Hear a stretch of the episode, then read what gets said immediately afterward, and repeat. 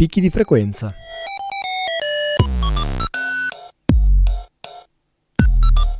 Storie, viaggi, recensioni. Il settimanale di montagna di Radio Onda d'Urto.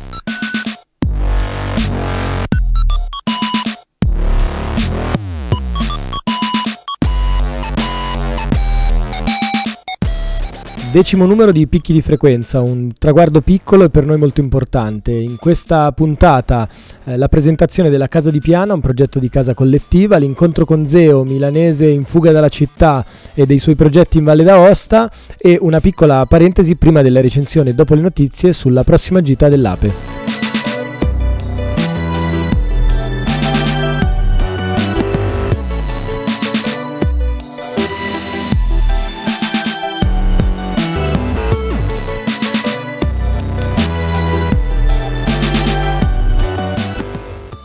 29 marzo 2015. Un sentiero tra storie del passato e del presente. Nasce il sentiero Victor Cavallo, percorso ad anello che partendo dal portone di Casetta Rossa attraversa per intero i lotti popolari e fa ritorno al punto di partenza entrando nel parco Cavallo Pazzo. La giornata è memorabile, partecipano all'evento circa 300 persone, un vero corteo per le strette stradine del quartiere. Il sentiero Victor Cavallo è uno dei nostri vanti. Nel tempo, avventurosamente, cresce in quantità e qualità. Si organizzano spesso uscite accompagnati da un altro storico gruppo di Casetta Rossa, Red Flex, un vero e proprio corso di fotografia digitale in itinere, che diventa simbiotico con i nostri trekking. In più il gruppo, che gestisce il nostro forno popolare, ci accompagna sempre nelle iniziative, fino ad arrivare al nostro hike. 6-7 giugno 2015, hike Casetta Rossa. Organizziamo una due giorni in montagna, creiamo un evento autogestito e orizzontale, ci rechiamo sui Lepini, a 1000 metri sul livello del mare. Organizziamo un campo con due tende di 50 metri quadrati, adatte ad ospitare 30 persone ognuna. Di lì, il giorno dopo, raggiungiamo la vetta più alta della catena montuosa, il Monte Semprevisa, 1536 metri sul livello del mare.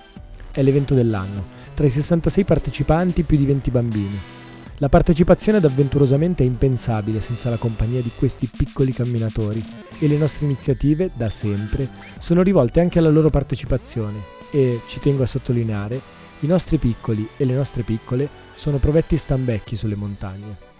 Questa settimana per voi, per noi, niente rassegna stampa. Eh, l'articolo completo del racconto della trasformazione di Avventurosamente in Ape Roma lo trovate su alpinismomolotov.org, mentre il consiglio della giornata eh, quello a viva voce, di dare un'occhiata su ape-milano.it oppure sulla pagina Facebook eh, Ape Milano alla gita del prossimo 22 novembre, ne abbiamo parlato anche settimana scorsa, si va al rifugio Pirlo allo Spino eh, con tanti amici e compagni dal Gardesano, dal Bresciano, dalla Val Camonica e eh, vogliamo vedervi insomma con noi in gita.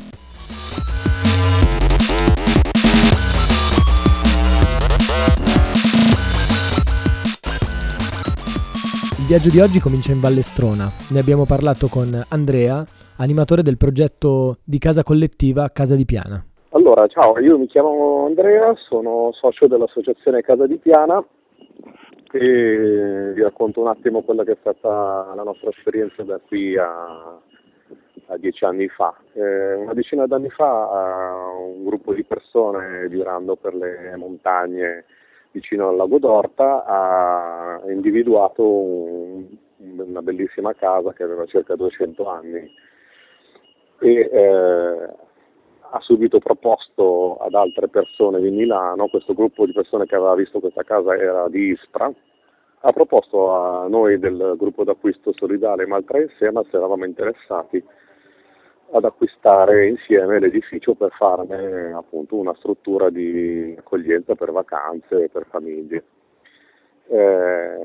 nel 2005 siamo saliti anche noi a vedere la casa e ci è piaciuta moltissimo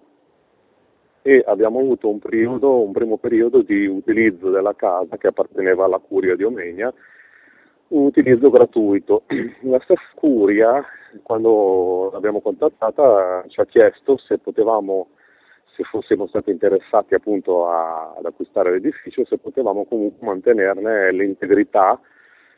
diciamo, della struttura in modo che eh, si potessero fare attività di tipo comunitario, quindi faccio un esempio pratico, non doveva essere assolutamente suddivisa in mini appartamenti in modo che ogni singola famiglia avesse il suo spazio. Ovviamente questo tipo di richiesta corrispondeva esattamente a quello che era anche la nostra, la nostra idea,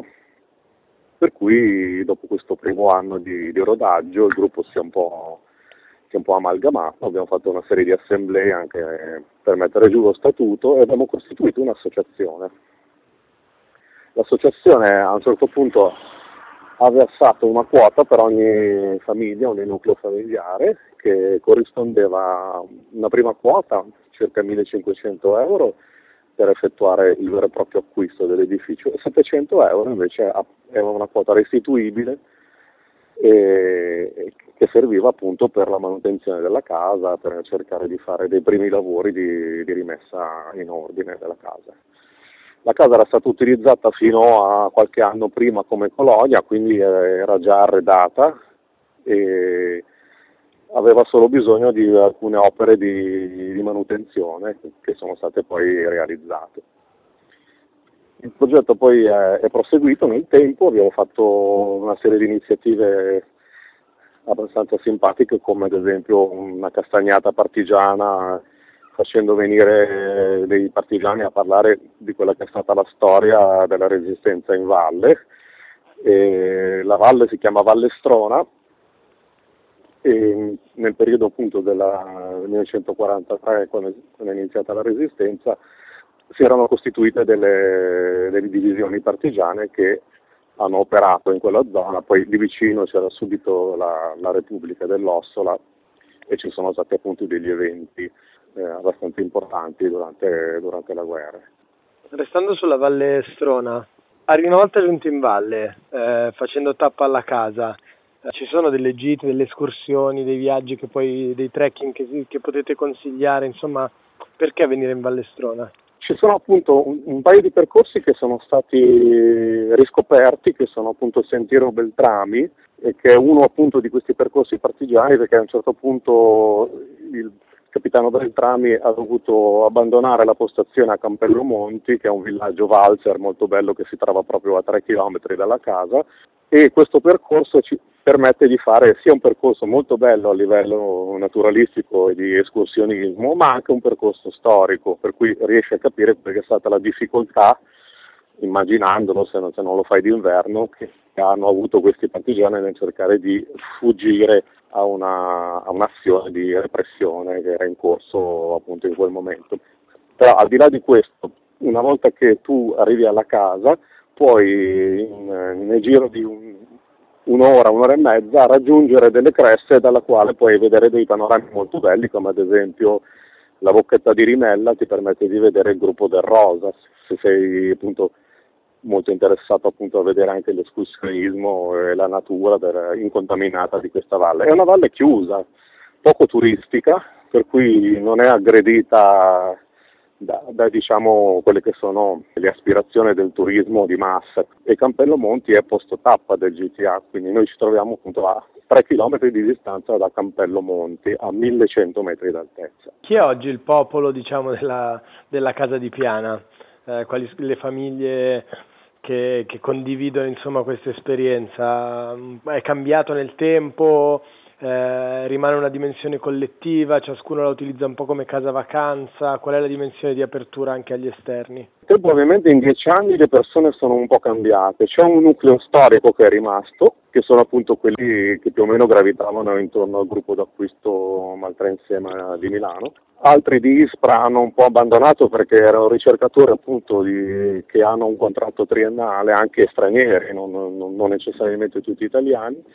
e quindi eh, una volta finito il loro contratto in Italia sono rientrati nei loro paesi e hanno abbandonato un po' il progetto. Quella che adesso è prevalente come tipo di utilizzo è quella della casa vacanze. Nessuno di noi è proprietario dell'edificio, soltanto l'associazione appunto ha in statuto la proprietà dell'edificio, ci sono delle assemblee, c'è un, uh, un bilancio, ci si fanno delle attività, però è possibile fare anche um, un'accoglienza di chi volesse fare eh, un periodo insieme a noi. Quando noi apriamo la casa diamo la possibilità a chi vuole di venire e fare un periodo di vacanza insieme a noi. Poi ci sono anche dei gruppi che volendo possano utilizzare la casa, sempre però con una, una, minima di supervisione di uno dei soci dell'associazione che fa vedere come funziona la casa, perché non è così semplice, essendo una casa molto antica è soltanto riscaldata a legna, quindi richiede comunque una certa attenzione nell'utilizzo delle, delle stufe a legna, eccetera. Esistono delle esperienze simili alla casa di Piana? Più che altro sul Lago Maggiore siamo venuti a conoscenza di eh, gruppi di persone che hanno appunto preso in gestione degli edifici per farne o dei bed and breakfast o dei punti di accoglienza. Il nostro è un po' più singolare come progetto perché non è appunto un vero e proprio bed and breakfast, ma è soltanto un edificio gestito da un gruppo di persone che ne cura appunto l'utilizzo e la manutenzione. Poi noi, a noi interessa appunto che la casa sia vissuta, questa è una cosa abbastanza importante, quindi se un gruppo ci chiede di venire e vuole fare delle attività, cerchiamo sempre di dare la possibilità a queste persone di, di utilizzare la casa. Per il pernottamento sono di 8 euro per gli adulti al di sopra dei 16 anni che comprendono anche per i piccolissimi gruppi l'utilizzo di una dispensa eh, la dispensa è stata creata con dei criteri ovviamente che rispecchiano quella che è la nostra attività di acquisto eco solidale, quindi ci sono soltanto prodotti biologici secchi, quindi la pasta, il sugo, eccetera, quindi uno, quando uno arriva alla casa si deve portare solo il fresco mentre per i bambini ci sono delle quote differenziate che vanno dai 2 ai 4 ai 6 euro a seconda dell'impatto per la manutenzione della casa e i consumi diretti di legna, acqua ed elettricità. Chi volesse partecipare al progetto, perché è un progetto aperto, eh, in questo momento noi chiediamo soltanto di versare la quota di 700 euro vitalizia, che permette di entrare a far parte del gruppo e poi eh, una volta diciamo, iniziata l'attività le spese generali di gestione che noi sosteniamo annualmente, che, la, che chiamiamo anche quota associativa, è di 100 euro all'anno. casadipiana.noblogs.org Se io non fossi qui e tu non fossi tu, sarebbe un'altra vita con tante vie d'uscita. Quello che segue è il racconto di chi la montagna l'ha sempre frequentata, però da cittadino. Una storia di eh, nuovi lavori legati al turismo e di antiche passioni legate alla montagna. Una storia di relazioni eh, difficili e coinvolgenti eh, con le popolazioni locali, insomma una storia eh, che fa tappa a Gressonei e racconta un angolo di Valle d'Aosta. Eh, è la storia di Zeo, che è un carissimo amico, e questa è la prima parte della lunga chiacchierata fatta con lui in settimana. Ciao, sono Davide, Zeo, vivo, semi-vivo perché non è una scelta di vita radicale totale da quasi tre anni a Gressonei. Gressonei è un bellissimo posto ai piedi del Monte Rosa, fa parte delle 46 comunità valser sparse dall'Austria fino al delfinato francese. È un posto che amo molto e ho fatto la scelta di iniziare a lavorare lì, una scelta dovuta che amavo quel posto, ci andavo da turista da 22 anni e ho intravisto la possibilità di, di lavorare. A Milano le cose buttavano male e sono finito là. Mi occupo di turismo, di comunicazione, però diciamo che il mio passato di lavoratore sociale cerca di influenzare un po' quello che faccio lì. Posso raccontarvi che partendo dalla piccola frazione dove vivo, che è l'Omatten, anzi l'Omatten inferiore, perché addirittura ogni piccola frazione lì si divide in superiore e inferiore e ci tengono molto è una piccola frazione nel comune di Gressone Saint-Jean, che è una delle due Gressonei, ai piedi di un bellissimo vallone che si chiama il Vallone di Lo, un vallone dove ospita una delle ancora poche famiglie che pratica la vita d'alpeggio durante il mese estivo, producendo una, una toma eccezionale, la toma di Gressonei. D'accesso attraverso tre passi a diverse camminate, anelli di trekking molto, molto belli. Due danno sulla Valsesia, uno sulla Valvogna e l'altro sulla Val Solba e Val Gronda e sono, questi ultimi due sono sentieri veramente selvaggi inesplorati per cui è molto bello partire dal vallone di Lo che è molto diciamo dolce, bu- dolce bucolico e poi si entra in territorio valsesiano attraverso il colle di Lo e da un'altra parte invece si va nella valle di, del vallone di Gabi che è molto bello. Il vallone di Lo è nel mio cuore, curo anche una pagina Facebook se volete scoprirlo, si chiama Low Valley ci tengo molto perché è teatro di molte cose. Una delle mie passeggiate quando ho bisogno di, di scaricare così, tensione, lavoro e comunque prendere un po' d'aria buona, andare a trovare i miei amici. Spesso mi capita nelle stagioni della Desarpa in e Desarpa vuol dire portare su giù le mucche, di, di, fare questa esperienza, di portare le mucche su e giù, non solo mucche, capre, maiali. L'altra cosa è che questo vallone è, è protagonista durante il Tour de Jean, non so se sapete cos'è, ma è una delle gare più famose di trail al mondo, di Endurance Trail, una gara di 330 km che fa la, diciamo, tutte le due alte vie della Val d'Aosta e passa in questo vallone che è molto bello e c'è un, un'altra baita appunto Ristoro che è, è famosissimo perché viene animata da musica casino, insomma si crea veramente un, un clima eccezionale. Questo per eh, darmi lo spunto anche parlavi del Tour de Jean, che è un, questa gara appunto dove mi sembra al di là del, dell'aspetto estremo della gara che viene sempre enfatizzato dai media, è una gara che coinvolge 2500 volontari senza i quali questo non potrebbe avvenire ma la cosa incredibile di questa gara, che appunto si snoda giorno e notte per, per le due alte vie, è l'umanità che, che, c'è durante il percorso. Cioè, ci sono frazioni tipo la mia, ma in tante altre frazioni che la gente sta in piedi di notte per aspettare i concorrenti per, che passano per dare magari qualsiasi genere di conforto. Ci sono baite che sia un corridore in, in, in, crisi perché c'è un temporale eccetera o una casa possono bussare e in caso di emergenza anche se il regolamento non lo consentirebbe però vengono, vengono ricoverati e quindi supportati. Eh, cerco di fare tutto il possibile in quei quattro giorni quindi traccio il sentiero di salita metto le bandierine sulla punta nel vallone di Lo che conosco a menadito eh, lavoro alla base vita al palazzetto, la prima notte di gara vado a ricontrollare le bandierine perché c'è il problema che le mucche spesso se ne mangiano, quindi vanno ricollocate. E poi l'ultimo giorno quando diciamo, la gara si sposta, passa dalla nostra base vita, accompagno con gli ultimi, si chiama il servizio scopa, fino alla valle, valle successiva che è la valle di Champoluc,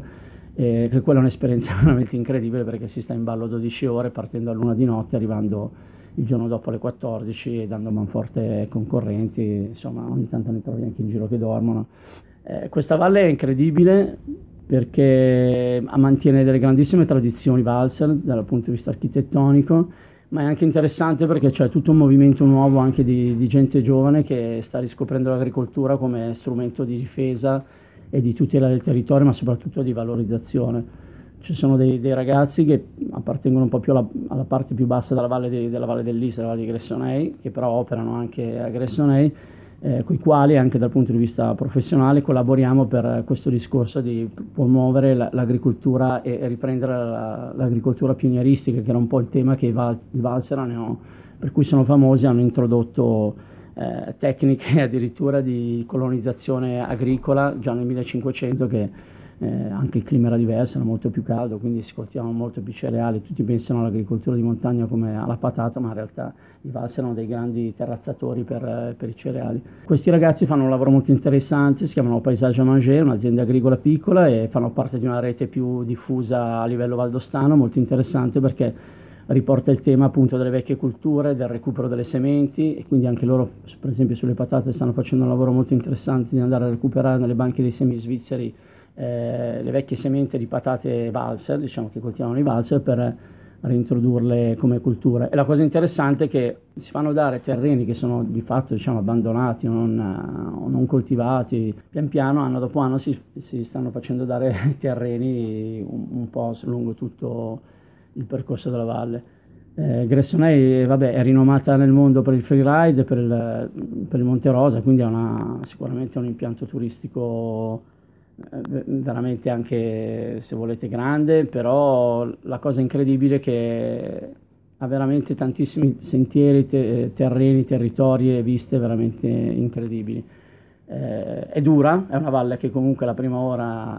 per camminare si soffre, nel senso che è bella dritta, ma poi la cosa incredibile è che questo camminare un'ora poi ti porta invece in ambienti veramente incredibili e unici da cui non vedi poi la valle, la valle diciamo, di Gressonai, per cui sei come se tu fossi sospeso nell'aria e, e hai delle viste incredibili nelle giornate positive da, di meteo, dal Monte Bianco al Gran Paradiso, eccetera, eccetera. E possono convivere eh, gli impianti di risalita con un ambiente invece, se non incontaminato, quantomeno ancora affascinante da un punto di vista naturalistico, paesaggistico? Ma guarda, la, la, mia esperienza è che si potrebbe fare molto di più per rendere questo impatto più, per esempio, la presenza di turisti legati allo sci molto meno invadente. Il turismo, eh, scusate, i trasporti, per esempio, eh, noi per esempio abbiamo un buon sistema di, di, di navette eh, gratuite e questo è interessante, però potrebbero essere molto, ma molto di più, come dire, le iniziative che potrebbero essere fatte da questo punto di vista. Grazie a Dio non ci sono, almeno nella nostra valle, grossi progetti di sviluppo, eh, sì, secondo me eh, si può convivere perché vuol dire gli impianti prendono la testata dalla valle rimane tutta una valle da scoprire, ciaspole, scialpinismo, passeggiate, certo una valle abbastanza severa, nel senso d'inverno abbastanza, bisogna stare un po' all'occhio per il discorso valanghe, per cui non ci si può troppo avventurare in posti passeggiate, però anche lì per esempio sta crescendo secondo me molto interessante tutto un movimento legato alle ciaspole, iniziare a segnalare, per esempio una cosa su cui mi sto battendo molto, di far capire che eh, bisogna passare da una cultura del, del, terrore della montagna, per cui è tutto vietato, quando nevica è tutto vietato, invece a un'emancipazione per esempio anche di chi si avvicina alla montagna con le ciaspole e non vuole per, per forza usare lo sci, eh, e quindi educare e avere anche un, un, approccio un po' più intelligente, perché spesso quello che capita poi invece di eh, per dire, des- responsabilizzazione dei comuni, per esempio di vietare assolutamente l'accesso, questo lo trovo veramente un, un approccio che limita per esempio un, un, uso della montagna diverso da quello per esempio con il pianto di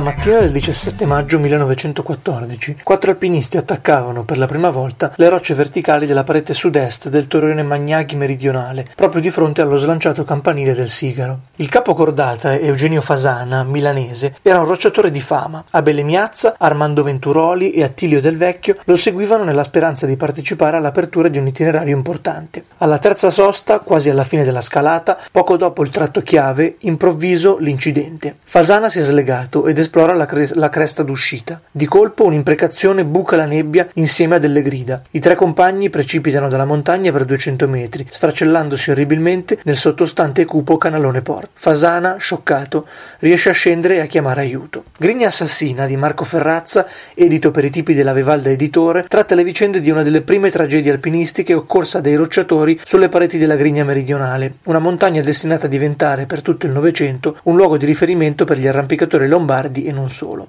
Il libro ci porta indietro nel tempo, ai momenti convulsi che precedettero lo scoppio del primo conflitto mondiale, ad un'epoca più semplice e lineare forse di quella presente, ma già animata da una certa dose di dinamismo e creatività nella scoperta e la conquista del territorio alpino. L'autore ci aiuta a calarci nei giorni della disgrazia, ricostruita nei minimi particolari grazie ad un'ampia consultazione di documenti e giornali dell'epoca, e conduce il lettore nel proseguo del libro lungo la vita di Eugenio Fasana. Buon arrampicatore, ottimo alpinista, dedito spesso a salite solitarie, apparteneva alla scuola degli scalatori milanesi. La tragedia del 1914, rimasta a lungo immersa nel mistero, pur incidendo profondamente nella sua vita, racconta l'autore, non impedì a Fasana in seguito una grande serie di ascensioni alpinistiche, in particolare intorno all'allora ancora piuttosto inesplorato Monte Rosa, con escursioni pionieristiche negli allora sterminati ghiacciai del versante di Macugnaga. Una biografia non romanzata, dunque, Grigna assassina, che richiama lo spirito di deferenza nei confronti della montagna che animava quei decenni, quando, come afferma il protagonista del libro, la montagna, presa da barbarica collera, faceva le sue vittime.